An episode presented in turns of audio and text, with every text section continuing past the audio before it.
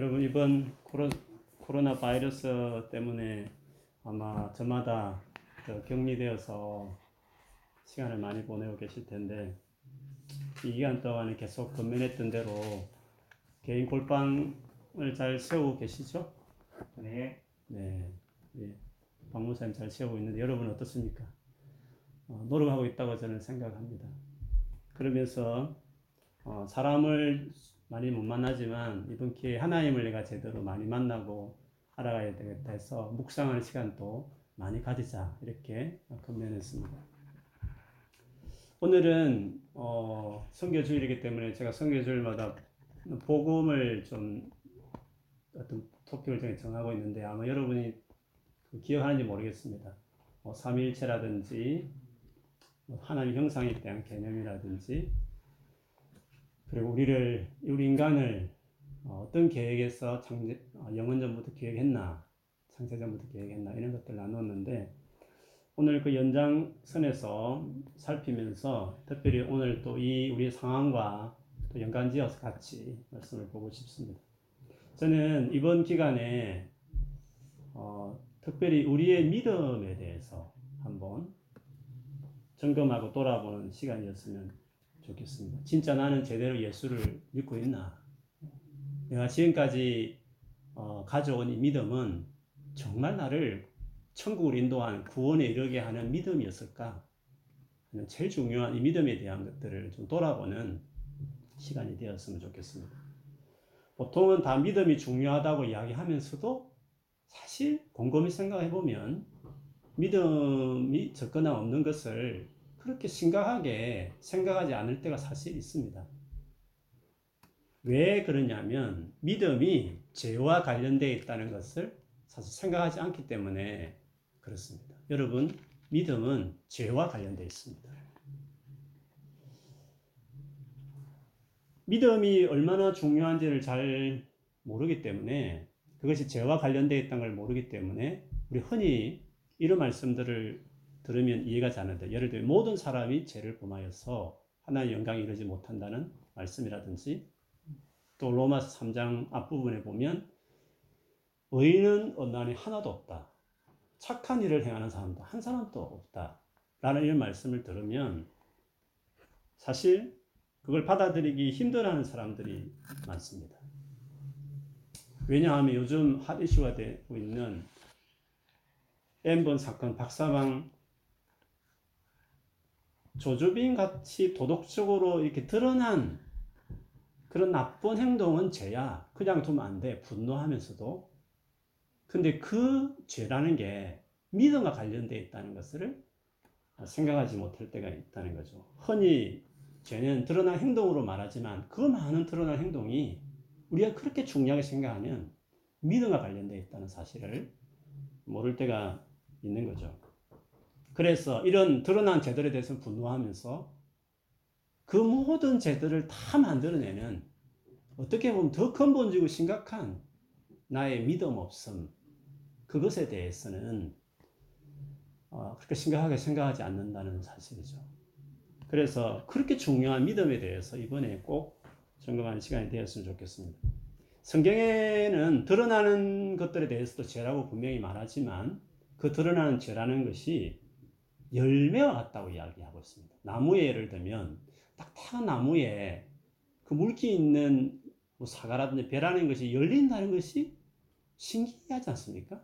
어떻게 딱딱한 만지면 딱딱한 그 나무에 어떻게 그 물 달콤한 그 열매가 맺힌다는 게 과일들이 맺힌다는 게 신기하잖아요.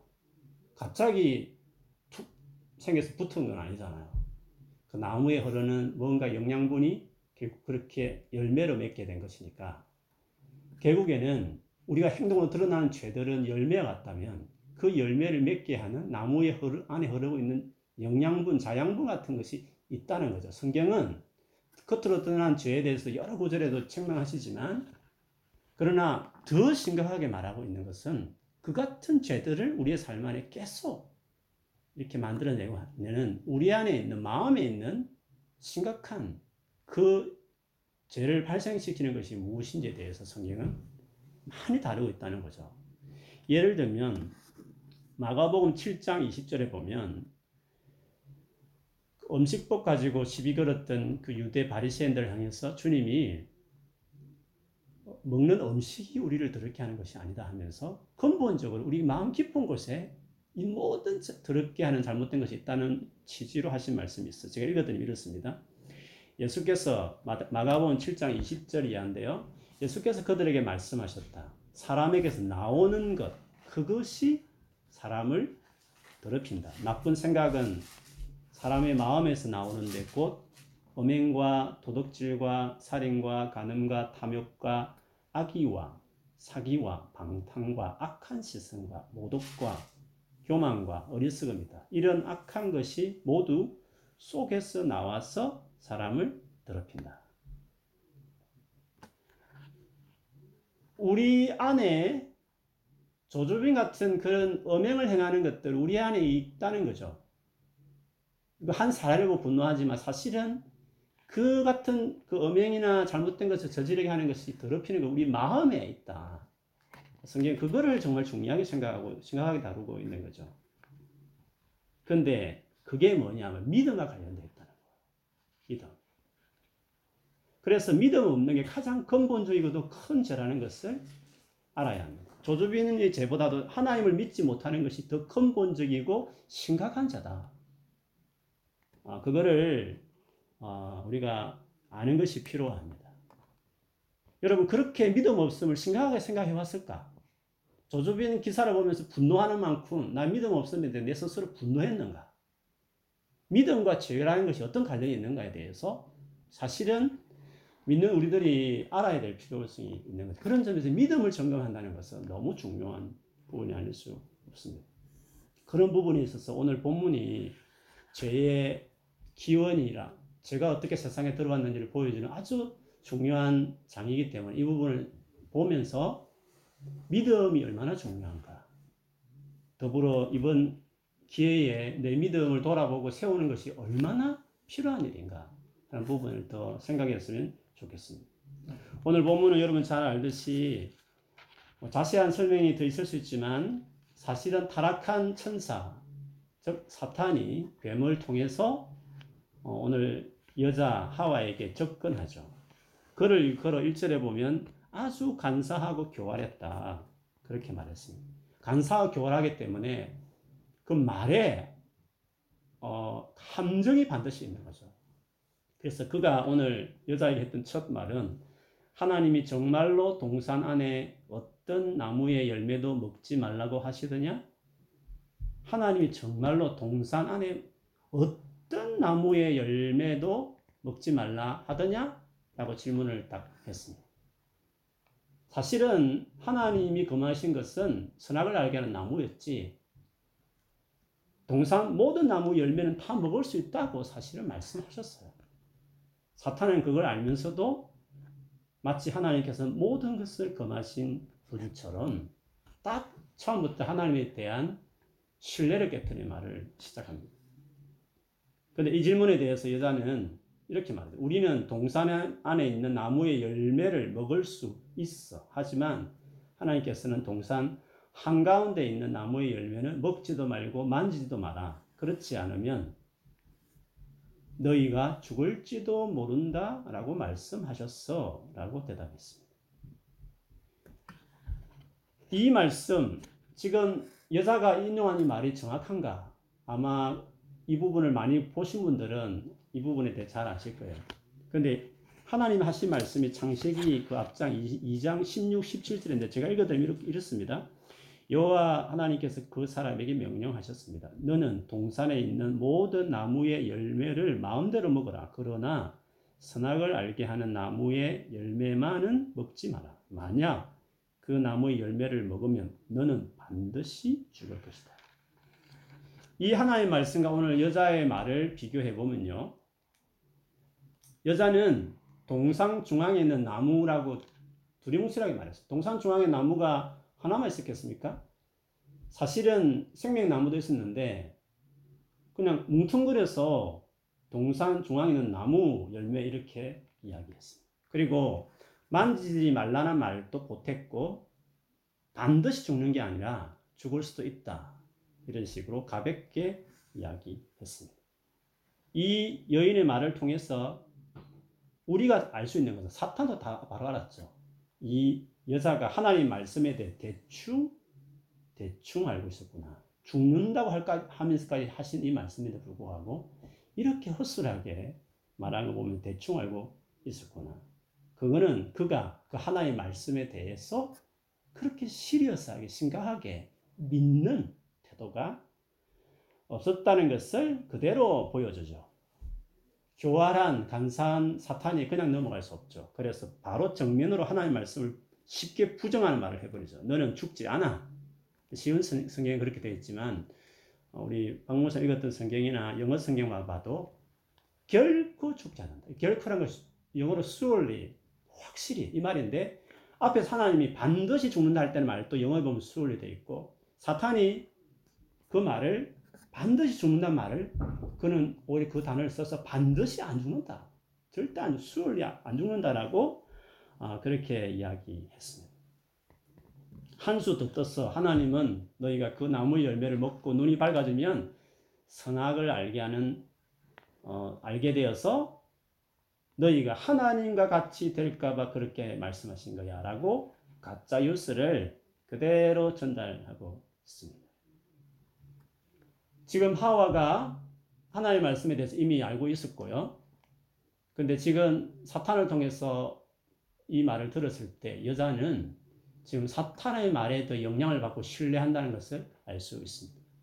그것을 어떻게 알 수 있냐면 그 나무를 보았을 때 여자는 세 가지 반응을 보였어요. 나무를 보고 나서 먹은집스럽다 이렇게 말했습니다. 그리고 보기에 아름다웠다. 그리고 사람을 지혜롭게 해줄 것처럼 보였다라고 했습니다. 펭수도 많이 봤을 텐데 사탄의 말을 듣고 이렇게 보였는데 사탄이 처음 말할 때 그 나무를 먹으면 하고 말했더니 먹음직스럽고 또 선악을 알게 눈이 밝아져서 선악을 눈이 밝아질 것이라고 말했더니 여자가 그걸 보면서 보기에도 아름답다라고 말했고 그리고 선악을 알아서 하나님처럼 된다고 말했더니 정말 사람을 지혜롭게 해줄 것처럼 보였다. 이 세 가지 의미를 그 말을 했는데 하와는 그 말 그대로 열매를 받더니 그 세 가지가 정말 그럴 것처럼 보였다. 결국 사탄의 말을 사탄의 말이 들리기 전에는 그냥 지나던 말이었는데 하나님 말씀만 있었는데 막상 사탄의 말이 상반된 뉴스가 딱 닥치니까 여지없이 뒤에 사탄의 말에 더 영향을 받아버린 것을 오늘 볼 수 있습니다. 결국 여기서 사탄이 하고 있는 여자에게 행하고 있는 모습을 보면 알지만 죄라는 것은 죄의 특징은 하나님에 대한 믿음을 버리는 것이다. 그것을 알 수 있어요. 그 믿음과 죄라는 것이 관련이 있다는 거죠. 그런데 그 믿음이라는 것이 하나님께서 우리에게 하신 말씀과 관계 있다. 라는 것도 여기서 알수 있습니다. 여러분, 하나의 말씀을 아는 것과 믿는 것하고는 다릅니다. 사탄도요, 하와도 하나의 말씀을 들었고 이미 알고 있었다는 거죠. 그러나 그들은 믿지 않았다는 거죠. 그거를 정말 중요하다 내삶 안에. 토시 하나 그렇게 죽는다는 말을 듣고 반드시 죽는다는 말을 했음 불구하고 그 정도 생각한 말로 하셨으면 반드시 그걸 기억할 만도 한데 알고는 있긴 한데 많이 들었으니까 알고 있긴 한데 그러나 그걸 정말 믿는 자기 삶 안에 진짜 중요하다 여길 만큼 믿고 있지 않았다는 것을 알 수 있습니다. 바울이 죽기 전에 했던 마지막 서신 디모데후서에 보면 최근에 우리 묵상하면서 봤지만 디모데에게 말하기를 배우고 확신한 데까지 이르라고 말했어요. 확신을 해야 돼요. 배워가지만 배우고 and convinced, be convinced 확신해야만 그게 진짜 온전케 하는 말씀이 되는 거죠. 아는 것으로 거쳐버리는 것은 그 아는 그 많은 아는 것들이 실제로는 자기 것이냐? 아니죠. 믿어야 그게 진짜 자기가 믿어야 반대되는 말이 몰려와도 그 말씀을 딱 붙들고 그 영향을 받아야 진짜 그것이 내가 말씀을 믿고 있다. 이렇게 이야기할 수 있습니다. 여러분, 이번 코로나 바이러스 갈수록 심각하게 보도되고 있는 미국이나 유럽 지역 같은 데 보면 그러는데 이런 거 심각해지고 있는 상황에 있을 때 여러분이 이미 알고 있는 말씀이 어떻게 영향을 주던가요?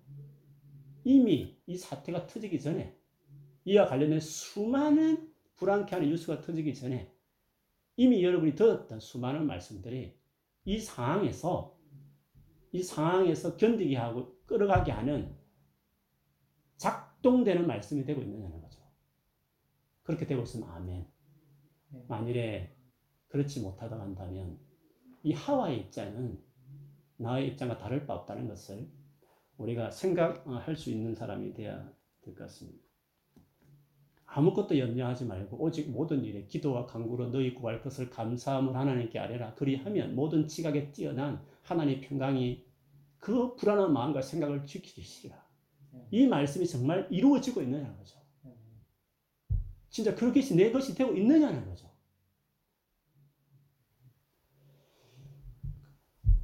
하나 그렇지 않고 하나님의 이 확실한 말씀을 깨뜨리게 하고 그래서 하나님에 대해 신뢰를 자꾸 허트리게 하는 수많은 뉴스들을 보고 듣는데 더 마음을 빼앗기고 있, 지 않는지 그렇게 살고 있지 않는지 이번 기회에 보라는 거죠. 진짜 내가 진짜 하나님의 말씀을 믿고 신앙생활 해왔는지 이번 기회에 자기를 점검하라는 거죠. 죄를 비도덕적인 행동으로 보기 이전에 나는 그래도 깨끗해. 그래서 나는 하나님도 괜찮을 처럼 생각하지 말고 비도덕적인 행동으로만 저주비만 보고 분노할 게 아니라 이미 이렇게 수십 년을 예수 믿어왔음에도 불구하고 내가 믿음으로 주님 앞에 서 있지 않는 자기 자신을 보면서 한탄하고 분노할 수 있는 사람이 돼. 그 죄를 믿음과 연관시켜야 된다. 이거를 말하고 싶어요. 왜 그러냐면 직접적으로 로마서 14장 23절 뒤에 보면 이런 말이 있어요. 믿음으로 따라하지 않는 모든 것은 죄다. 믿음을 따라하지 아니하는 것은 다 죄니라 이렇게 이야기했습니다. 믿음과 죄를 연관시키고 있다는 것이 오늘 이 말씀에 분명하지 않습니까? 이 믿음 없는 모습이 하나님 보시기에 가장 심각한 걸 보여주는 예들은 많죠. 애굽에서 모세를 통해서 구원받은 이스라엘 백성들이 광야를 지나서 이제 가나안 땅에 12명의 정, 정탐꾼을 보내잖아요. 우리가 잘 알듯이 갈렙과 여호수아 빼고 다른 10명은 그 땅은 좋기는 하지만 거기에 원주민도 많고 요새들로 절비해서 가면 우린 죽는다. 그들 앞에 메뚜기 같다. 아, 이렇게까지 불신의 말을 했는데 그때 갈렙과 여호사는 아니다. 그들은 우리의 밥이다. 하나님 약속하시니까 정복할 수 있다. 라고 말을 했더니 백성들이 어떻게 했습니까? 다 돌을 들고 그 두 사람을 쳐 죽이려고 했어요. 그때 하나님이 나타나셔서 모세에게 하신 말씀이 있었죠. 요지는 믿음이 없다, 저들이. 라고 하신 말씀이었는데, 그 믿음 없다는 말을 민수기 14장 11절에 말했는데, 그 11절 뒷부분이 말이었고, 앞부분에는 믿음 없는 것을 어찌하여 저들이 나를 그렇게 믿지 못하느냐고 말했는데, 그 말을 달리, 그 앞에는 이렇게 말했어요. 이 백성이 어느 때까지 나를 멸시하겠느냐. 멸시한다. 이렇게 표현했습니다. 여러분 최근에 우리 이사야 GT 묵상하는데 거기 보면 아하스 왕이 북쪽에서 이스라엘 백성하고 그리고 아람 군대가 동맹을 맺어서 남쪽 유다를 쳐들어오잖아요. 그 남쪽 유다 왕이 아하스였거든요. 근데 그때 이사야가 아하스 왕에게 가서 하나님이 도와줄 테니까 징조를 구하라 했더니 아하스가 무슨 징조입니까? 하나님 시험하지 않습니다. 이렇게 말하잖아요. 겉으로 보기에는 믿음 좋은 말이었지만 우리가 알듯이 사실은 하나님보다도 그는 아수르를 의지하고 있었어요. 뭐 서로 사, 어, 사자를 보냈는지 모르죠. 돕겠다는 약속도 받았겠죠. 그렇기 때문에 더큰 아수르가 있는데 뭐 저들이 쳐다봐봐야 무슨 소용이 있겠냐. 이런 식으로 겉으로는 믿음 있는 척 했지만 말도 했지만 사실은 하나님을 믿지 않고 아수르라는 강대국을 믿고 있었죠. 그런데 하나님께서 그것을 아시고 그 아하스에게 어떻게 청, 말씀하셨죠? 너희가 나의 하나님을 괴롭히려 하느냐? 이사야가 그 하나님의 마음을 이렇게 표현했어요. 하나님 괴롭게 한다. 믿음이 없는 것은요, 멸시하고 그분을, 그리고 그분을 괴롭히게 하는 거예요. 그리고 믿음 있는 것은 하나님을 기쁘시게 하죠. 믿음이 없이는 하나님을 기쁘시게 할 수 없다. 히브리서 11장 말씀처럼 말이죠. 그러면 오늘 본문에 결국 사탄이 했던 일은 도덕적인 뭐 끔찍한 잘못된 죄를 저지르는 상황보다는 하나님에 대한 믿음을 버리게 떠나게 했는데 그러면 하나님을 믿지 않고 누구를 믿으란 말입니까? 사단은 놀랍죠. 자기를 믿으라 하기보다는 물론 지금 사탄 게렇지만 대놓고 이렇게 말하지 않고 아주 우리의 그럴싸한 말을 하죠. 네가 그 저 과일을 먹어서 눈이 밝아져서 선악을 알아서 하나님 같이 되게 그거 하지 말라고 했기 때문에 그걸 먹어서 하나님 되라는 취지로 말을 했잖아요. 결국 사탄이 하나님을 믿지 못하게 한 다음에 결국 누구를 믿게 하느냐면 너 자신을 믿어. 너를 믿어. 그 말이 너무 그럴싸하잖아. 나를 위하는 말씀 같이 보이잖아요. 그래서 사람들은 쉽게 어, 하나님을 믿지 않고 자기를 믿고 그 자기를 믿는 게 자기 열심으로 최선으로 성실함으로 다 변장될 수 있거든요. 그러다면 그게 크게 나쁘다고 생각 안 해. 그것이 믿음과 관련이 있다고 생각하지 않는 거죠. 하나님을 믿지 말고 너를 믿어. 라고 하는 취지였습니다. 그런데 여러분, 우리가 지금 살아온 횟수만큼 우리를 믿었어요. 그렇지 않습니까? 살아온 횟수만큼 나를 믿어왔어요. 나를 믿고 내 힘으로 살아왔던 세월들이 많았지 않습니까? 지금도 우리가 그렇게 살 때가 많이 있거든요. 근데 어떻습니까? 나를 믿고 온 것이 어땠냐는 거죠. 사실 나를 믿고 온 것 때문에 파생되는 문제들이 많이 있습니다.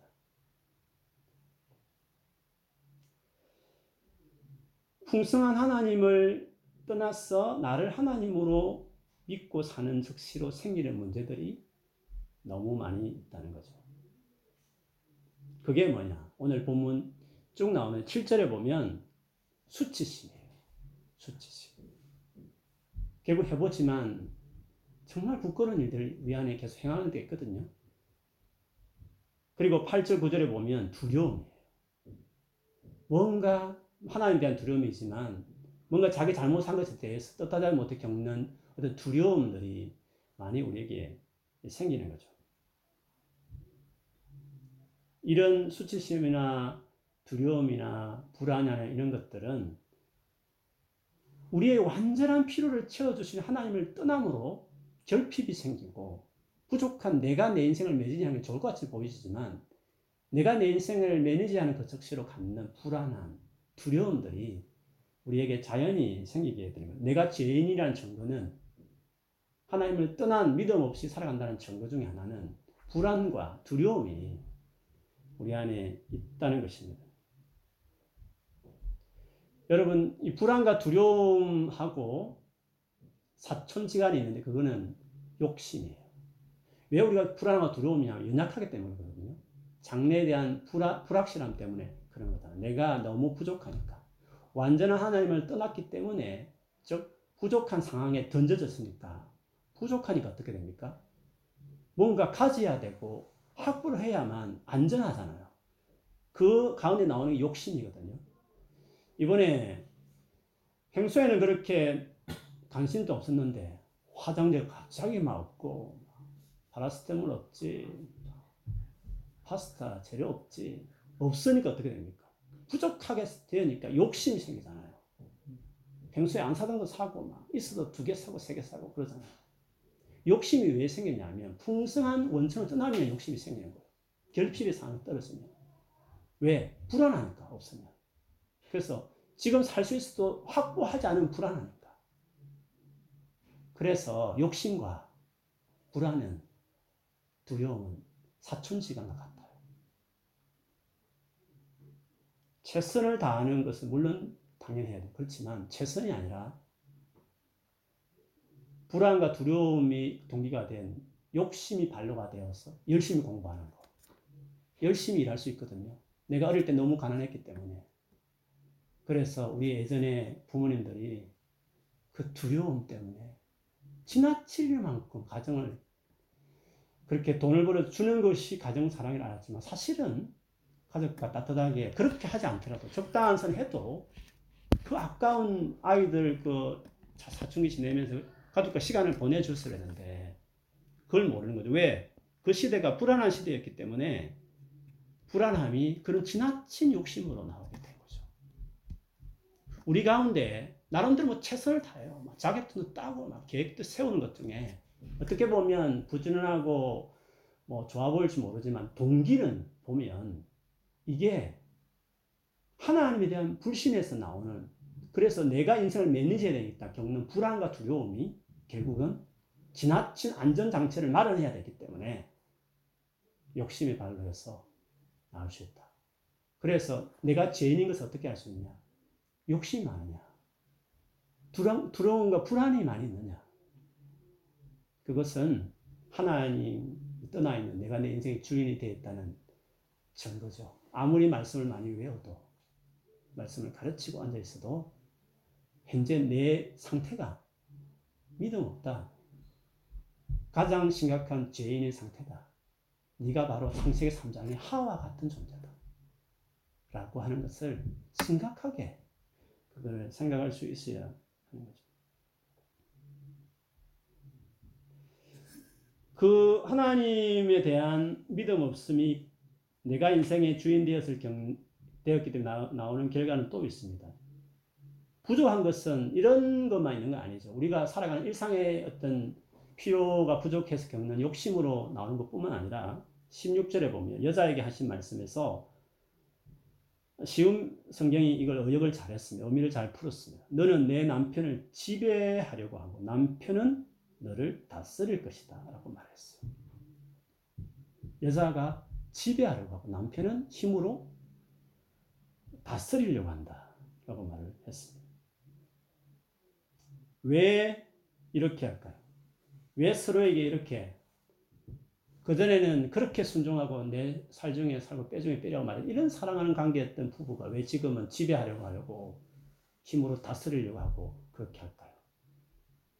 그거는 하나님의 큰 사랑을 떠난 이유로 그 결핍했던 사랑을 상대에 끊임없이 요구하는 거죠. 그거를 서로 요구하는 거죠. 그러나 여러분, 여러분 자신이 알잖아요. 얼마나 사랑이 없나. 채워줄 수 없거든요.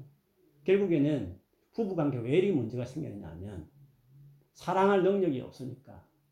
그래서 실망하고 실망이 발전하면 상처가 되고 계속 그렇게 하면 그게 분노가 돼요. 아니, 포기를 해버려요. 그래서 이렇게 왜 항원에 뒤늦게 이혼하지 그렇게 평생을 살았는데 그게 너무 지긋지긋했다는 거죠. 차라리 그 고통에서 좀 나오고 싶다는 거죠. 죽기 전에 몇 년만이라도 1, 2년이라도 편안하게 살고 싶어서 항원 이혼을 하는 이유는 그 사랑할 수 없다는 거. 그 미움이라는 것이 견딜 수 없는 거. 내가 죄인이라는 증거는 내가 죄인이라는 증거는 내가 미워하는 사람이었다. 내 인생에 이렇게 인간관계에서 내가 미워하는 일들이 많이 있다. 그걸 통해서도 오늘 본문이 한 가지 예를 이야기했습니다.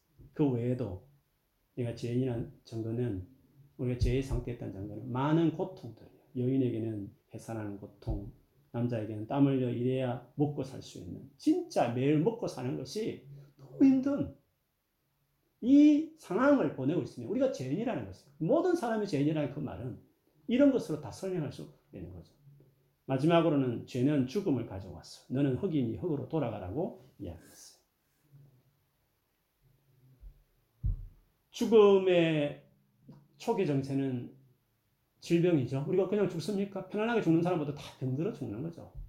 죽음도 그 병으로부터 시작해서 이르게 되는 것이듯이 질병과 죽음 이것도 사실은 죄 때문에 생긴 것이었어요. 그래서 모든 사람이 죽는다는 것은 모든 사람이 죄인이다. 라는 것을 이야기할 수 있습니다. 여러분, 이 모든 불행한 것, 우리가 지금 경험하고 있는 이 모든 불행함이 시작이 어떻게 됐다고요? 하나님을 떠나는 즉 하나님에 대한 불신, 믿음 없음이 이 모든 것을 가져왔어요. 그런 점에서 믿음과 믿음이 제일 심각한 죄다, 문제다, 드러나는 열매를 맺게 하는 근본적인 것이라는 것을 우리가 잊지 않아야 되고 그래서 믿음 없음을 정말 시리어스하게 생각하는 태도가 우리에게 필요한 것입니다. 근데 여러분 하나님 감사하죠. 이런 가운데서도 이렇게 죄 아래서 고통당할 우리에게 구원받을 수 있는 길을 오늘 이 저주와 고통과 가운데서도 하나님이 찬란하게 그 이야기해요. 이게 3장 15절 말씀이죠. 그럼 3장 15절 말씀을 한번 보세요. 제가 읽어드릴게요. 3장 15절 말씀. 내가 저 하나님이 내가 너와 저 뱀에게 하는 말입니다. 사탄에게 너와 여자를 서로 친해지려 했는데 너를 서로 원수가 되게 하고 네 자손과 여자의 자손도 원수가 되게 할 것이다. 여자의 후손이 내 머리를 부수고 너는 그의 발꿈치를 물 것이다 하고 하나님 말씀하셨어요. 여자의 후손과 뱀의 후손이 서로 원수지간이 되어서 여자의 후손이 뱀의 머리를 완전 박살낸 한다고 했는데 여기서 말하는 여자의 후손은 예수 그리스도를 이야기해요. 그게 갈라디아 4장 4절에 나와요. 때가 되어 하나님은 자기 아들을 보내 여자에게서 태어나게 하시고 라고 이야기했어요. 그러면 지금 말하는 이 모든 불행들 이것들을 하루아침에 근원적으로 해결할 수 있게 한 것이 예수 그리스도라는 거죠. 죄가 이 모든 걸 가져왔다면 이 모든 것들을 근원적으로 해결하게 해주는 것이 예수 그리스도라는 뜻이죠. 여러분 예수 그리스도를 믿으시잖아요.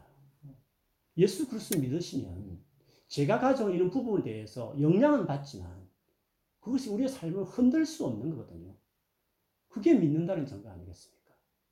예수 그리스도를 믿으면, 즉 예수 그리스도를 내 삶의 주인을 모셔서 그래서 갈라디아서 2장 20절 말씀처럼 나는, 즉 이 나는 내가 주인 행세하던 나는 그리스도와 함께 십자가에 못 박아 죽었고 내 안에 오직 오직 주인으로서 살아가는 분은 오직 예수 그리스도다. 굳이 내가 산다고 표현한다면, 내가 사는 것은, 내가 굳이 산다고 말한다면, 나를 사랑하사 나를 위하여 자기 목숨을 버리신 하나님 아들 예수 그리스도를 믿는, 믿는 나만 있을 것이다. 그리스도인의 나라는 정체는 믿는 나예요.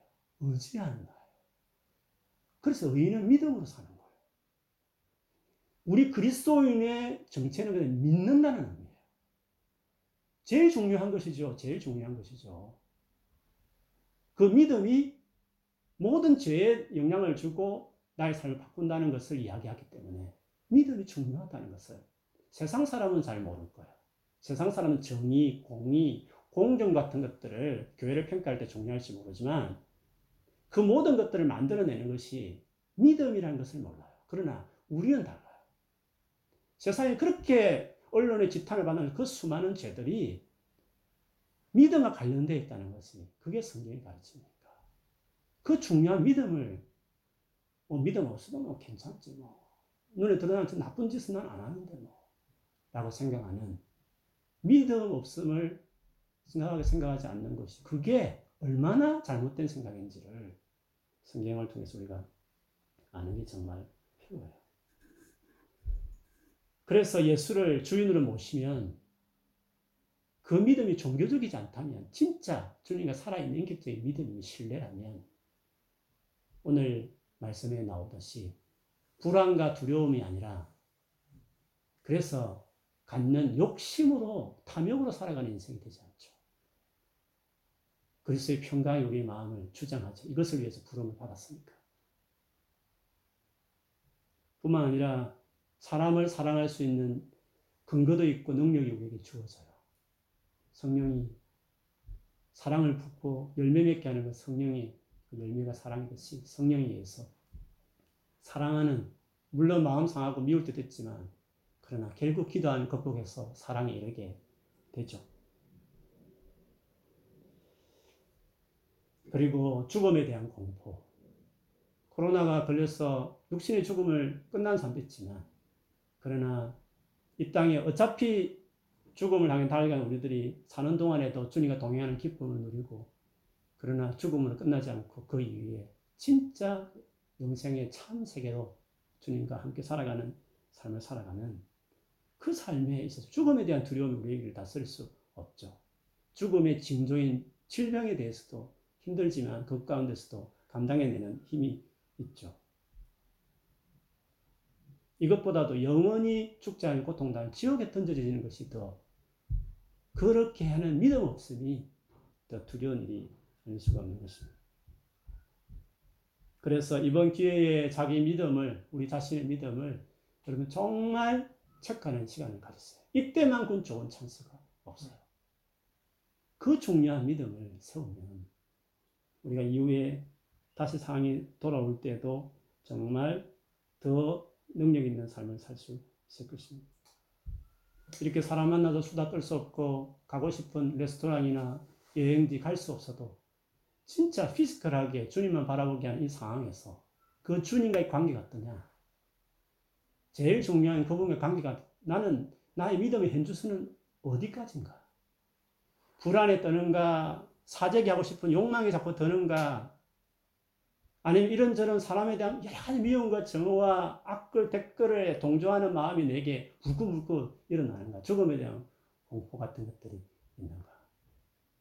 아니면 진짜 주님과에 대한 믿음이 중요하게 생각하면서 나를 돌아보고 있는가? 그 믿음을 키우기 위해서 정말 주님 앞에 나아가는 시간을 이 귀한 시간에 보내고 있는가? 아니면 아직도 그 수많은 뉴스에 노출돼서 그냥 물결처럼 막 그냥 같이 휩쓸려 나가는 삶을 여전히 여전히 지금도 그렇게 사는가? 속일 수 없는 나의 믿음의 현주소를 이번에 돌아보면서 이게 심각하구나 라고 생각하고 이번 기회에 믿음을 세우면 진짜 중요한 시간을 보낼 수 있어요. 값진 시간을 보낼 수 있어요. 한번 예수님께서 갈릴리 호수를 제자들 같이 지나잖아요. 여러분 알듯이 막 폭풍이 몰아쳤어요.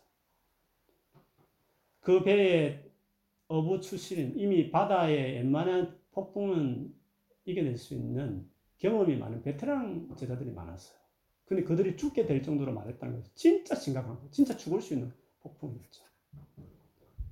그 주님은 거기에 계셨어요. 그 상황에도 주님은 계셨어요. 그들이 깨웠죠.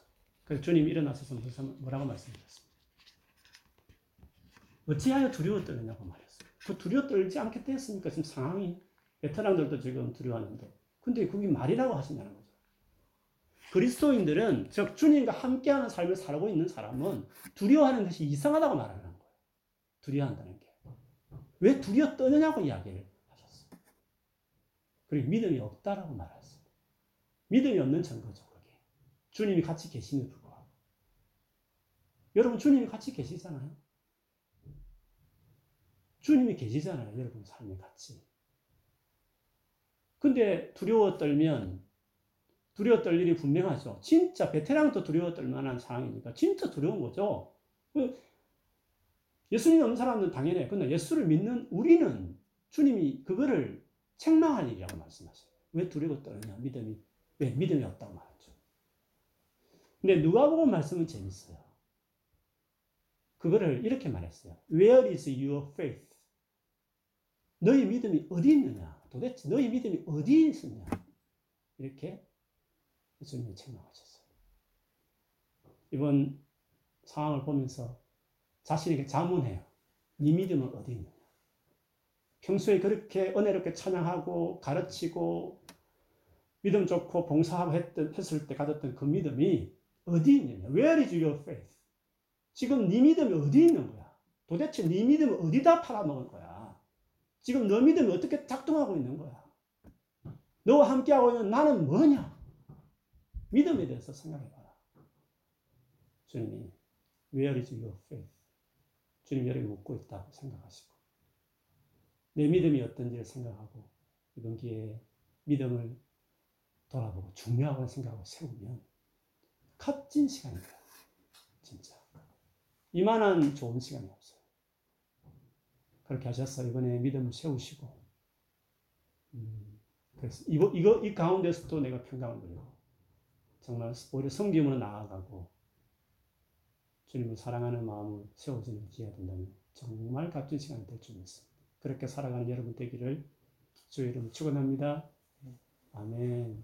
우리 같이 한번 기도하십시다.